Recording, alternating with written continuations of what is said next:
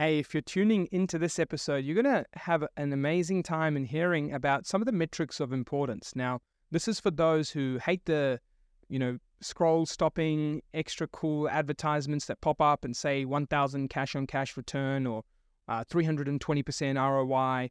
And you just get confused and you figure out, like, how the hell are these properties doing that? The truth is, most of them are and aren't doing it, meaning they are doing it because if you break down the numbers, yes, on your cash that's lower, leveraged property makes percentages of gains look bigger.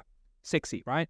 But they aren't doing it because they're not a true look of everything when you think of selling costs, lawyers, pest and building on the way ins and outs, and truly the exit.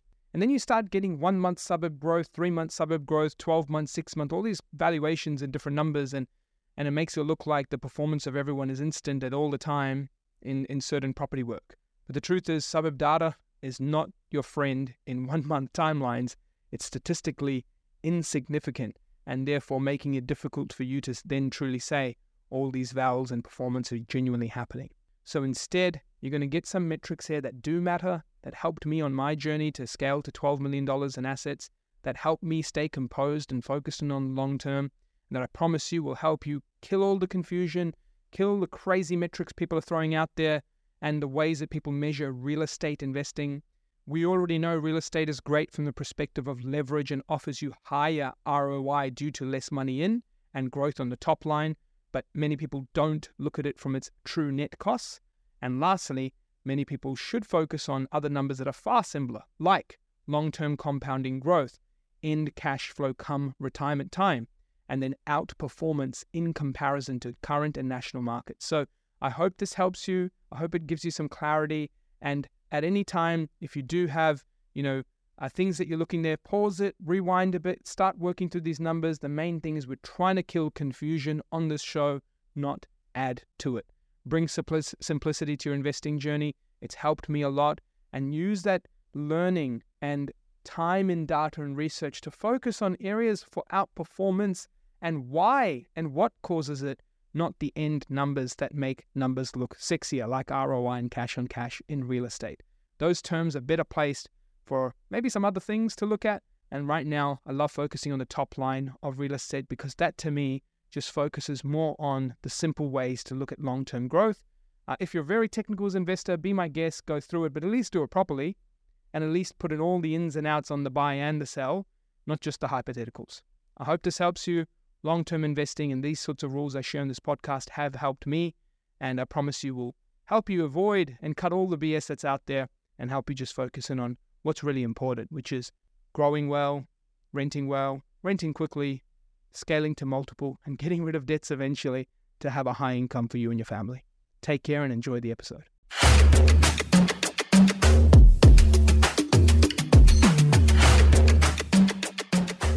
Welcome back to another episode of the InvestorKit podcast. And in today's episode, we'll be going through all things metrics of performance. Now, when I'm talking performance, I'm not talking about uh, vacancy rates, inventory levels, sales volumes, or anything like that.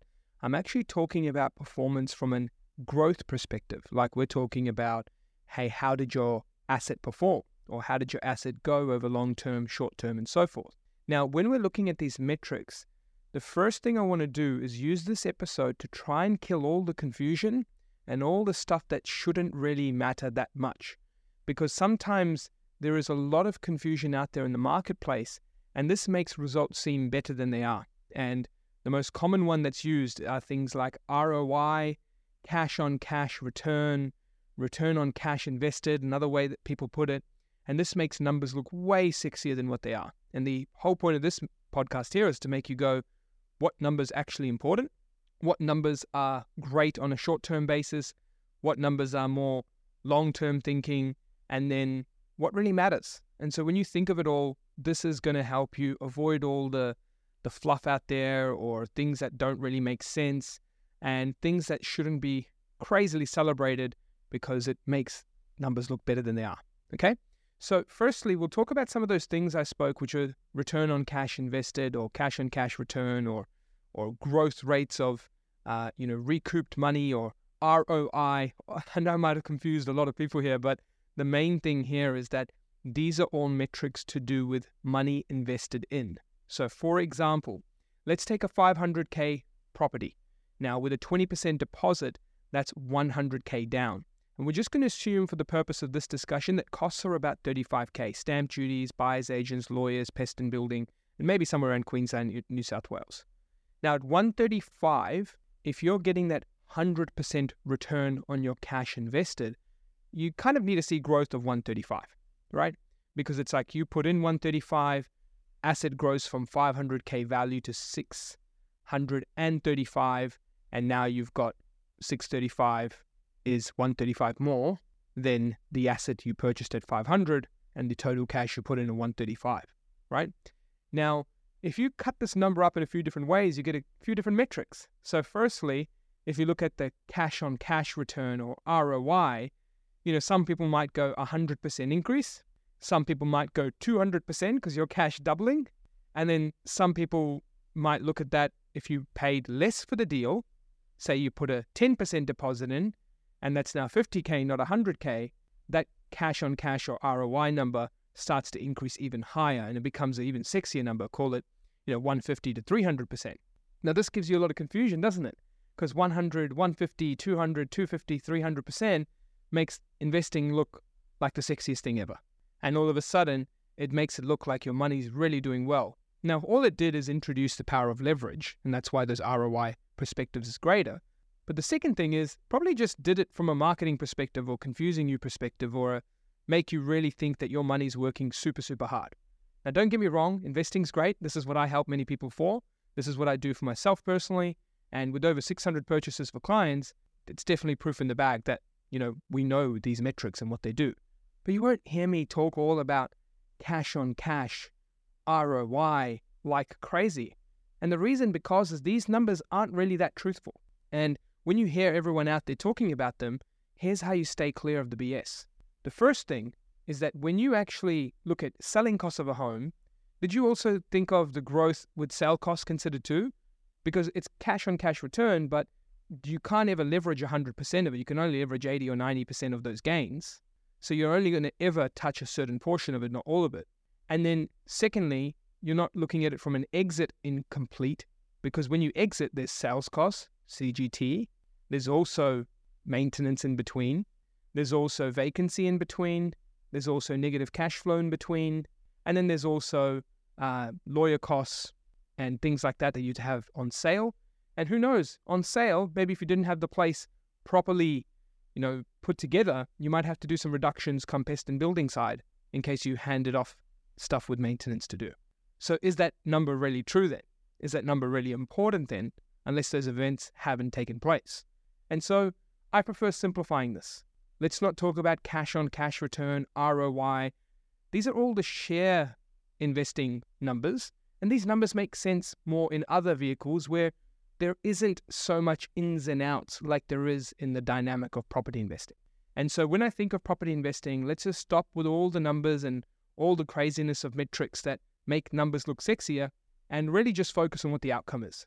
The outcome is one of two things.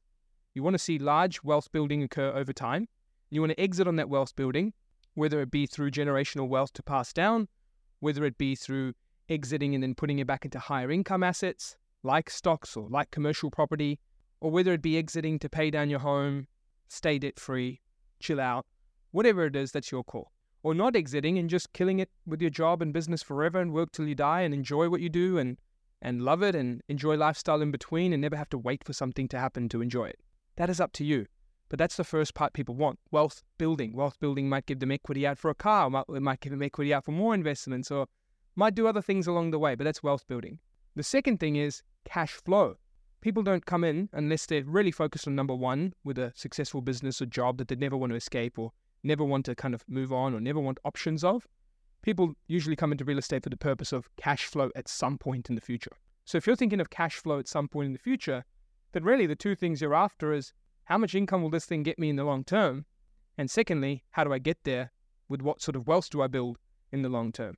All this ROI, all this cash on cash, all these things are fancy charts in the middle. So, what does matter then when it comes to performance? When it comes to performance, there are just two to three ways I like to look at it. The first one is long term averages of real estate.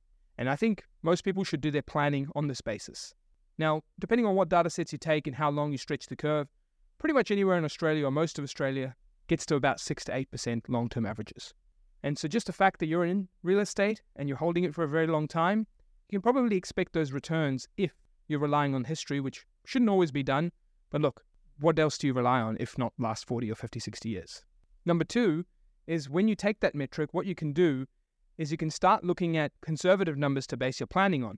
So, for example, if it's 6 to 8% long term averages, maybe you look at 5 to 7 or 5 to 6 for your planning perspectives. And now you've got your long term curve. So you can actually have meaningful mapping of where you're trying to get to with real estate, where your wealth may be on those long term averages. And you can take it as conservative as you'd like. Notice these numbers are lots, you know, smoother and softer. 5, 6, 7, 8, not 100%, 200%, 300,000% ROI. Cut the cut the stuff. Like, do you know what I mean? Like, that's just over the top. That should not be celebrated, in my opinion. I think the fact that you're getting into real estate, the fact that you're looking at, you know, your wealth gain for your family, for your loved ones, and achieving your goals, that's what's celebrated. And keeping it simple, the end outcome is cash flow, and the interim or end outcome is wealth building. And with wealth building, you can take long term averages of six to eight, and you can probably make it a little bit conservative and go five to seven. So now we know that. The second thing to understand is this is not linear, it doesn't happen every single year. Don't go into real estate thinking of that. And to give you some examples, let's just take some of our major cities from an expectation setting. We all think Sydney, Melbourne, the mecca of real estate. I own assets in some of these markets. And look, you got to know that all our cities will have some volatility at some point. 2000 to 2006, do you think Sydney and Melbourne were the best? They're probably one of the lower ones, even though they'd boomed. Adelaide and Brisbane shot the lights out. Later on in that decade, Perth was one of the best shot the lights out. Then you go to a quieter period for Sydney and Melbourne, and you go to 2012 to 17. Those two are the best cities by far. Then you go to sort of 2015 to 2020, Hobart, regional Tasmania, regional Victoria, amazing performance. And if we just stay back to our capitals, during that same time, Sydney and Melbourne declined, and then went zigzag for the next five years from 2017 to 2022, with a decline, boom, decline in between, and not much movement over a five year basis. But it's these law of averages that happen over long term that create these metrics of performance of six to eight, five to seven, six to seven percent compounding long term numbers. So now that you know that compounding number, what other numbers can you look at in the short term? Well, what you can do is something I like to do, which is outperformance on national average. So I think to myself like this I go, hey, for myself or for my clients, I'm going to make an investment decision. And this investment decision is a property that's presented to me, for myself, or to a client. And when this investment property is presented, the country goes in a certain direction because you're making a housing decision in Australia at any given point. And the law of averages for the country, yes, quite macro, quite large, and I don't like to use this data often, but it's just simple in performance to use sometimes. And if we look at last year, 2022, you saw the country decline by 8 to 10% or 6 to 10%, depending on which data set you use. So, knowing this decline of 6 to 10%, in fact, anything that's not declined, declined less, or, decline, or gained value is outperformance. And that's a short term. Now, you won't hear me saying 100,000% outperformance. You won't hear me saying cash on cash return. You won't hear me saying the return on delta or this stuff. At the end of the day, you're here to buy property for your family's goal, not all these crazy numbers. Not one month average growth, three month average growth, two month average growth, all these sorts of things, outperformance by X on average growth. They're just metrics that confuse because, to be honest, anything that's short term driven is likely low on sample size, and if you used a property or a suburb decision, it's not enough statistical significance to drive enough meaningful growth data. So those who comment that frequency that low, treating treating property like stocks, are just really doing so to confuse you, or confuse yourself, or confuse those around you in decision making or indecision making. So indecision and in a decision, right?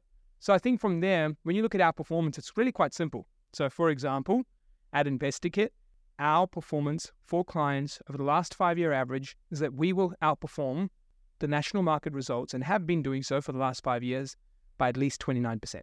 And this is based on just two simple things. Number one, bank valuations. And number two, averages of our clients' purchases in the first year since purchase. And 29%, that's not 1,000 or 137% cash on cash ROI, nothing like that. Because at the end of the day, every couple, person has a very different dynamic for how much cash they put into a deal. Are they going to sell it or not? How much interest they pay? How much cost they pay? There's too many variances. So you're just nitpicking and trying to pick like all these different things and you're picking the best number actually to be able to look at your cash on cash returns. And so those who therefore put the least money down, take on mortgage insurance, naturally have the highest cash on cash returns because they put high leverage, low cash. That's the game of property investing, I get it. But there's too much differences in client by client and asset and sale and buy price, exit costs, buy costs, holding costs, that you can get any realistic or actual proper number on this consistently. So what you should do is actually just think of growth on average against nationals and see how you go, outperform in the short term, and then come back to your long term for six to eight or five to seven. And that is what a successful plan looks like. And that is what I do for myself. So, for example, putting all that I've shared with you today, let's look at it down and break it down to metrics of performance that truly matter. Number one, looking at a long term average and making it slightly conservative. So, at six to eight, go five to seven. Number two is that looking at it from a time horizon that in Australia increases the chances of you to be in those averages. If you're looking at a 5 and 10 year and 15 year investment basis, the chance of being at 6 to 8 and 5 to 7 is far lower. So take it on a 20 to 30 year basis because almost everywhere has achieved that. Then, number two, or number three, should I say, is start to go into your actual short term and start to look at outperformance and just benchmark it for simple with two data points. Number one is if I made a decision this year, how did it go in comparison to the nation? Number two is when I look at it, how much was the growth of my asset? So, for example, the nation went up nothing, your property went up 10%. And actually, we'll make it even simpler the example. The nation went up 10%, and in InvestorKit averages, we talked about 29% or more. Our clients went up 12.9 or more. So that 2.9 on top of 10 is a 29% increase. So, from that perspective, that's a percentage increase on outperformance, a much simpler number. And then that gives you certainty to go, hey, firstly, is it more than my five to seven for long term averages? Great. Some years it will be, some years it won't. Is it in comparison to the national average better? And as a percentage, by how much? And let's just keep it simple at that. This will give you peace of mind. This will remove a lot of confusion. This will probably help you skip an advertisement or two as well that probably hypes things a bit too much. So if you focus in on that lane of long-term averages, take a conservative approach to it, stretch your timeline curve, great. Then number two is look at the growth of the asset in bank valuation. And then from that bank valuation, how did it go against na- national performance? And then what was that percentage as an outperformance? And lastly, it's the outcome that matters. So if you're going to take the outcome, which is you looking at your uh, current valuation and just seeing what equity you can take to see if that gets you the result you want. And if it can't, remain patient, the next year will come and you'll be able to do another review to a similar basis. Don't put so many metrics on yourself on performance and don't let data be cut in 10, 20, 30, 40 different ways for performance. At the end of the day, just come to your outcome. The outcome is you have long term averages, you want to grow wealth, you want to grow in terms of cash flow, and you've got to make purchases, holding, and clearing of debt to get there. And in the short term, you're seeking out performance from national averages. So you're making a better decision than the country does, typically. You're using bank valuations to verify it. You put the cash in you want to put in or cash less of how much you want to put in. Don't let that throw your crazy ROI and metrics all around the place because cash in or out is just a decision you make based on the cash flow you're willing to pay out, lose, or gain. So if you're very low risk, you might put in 30% deposits. Who cares if your ROI is smaller because you put in more money in the deal, your asset decision is still what grew. And you put in more money in the deal to feel more comfortable because you didn't want to have so much of a short flow in cash flow. That's risk and comfort.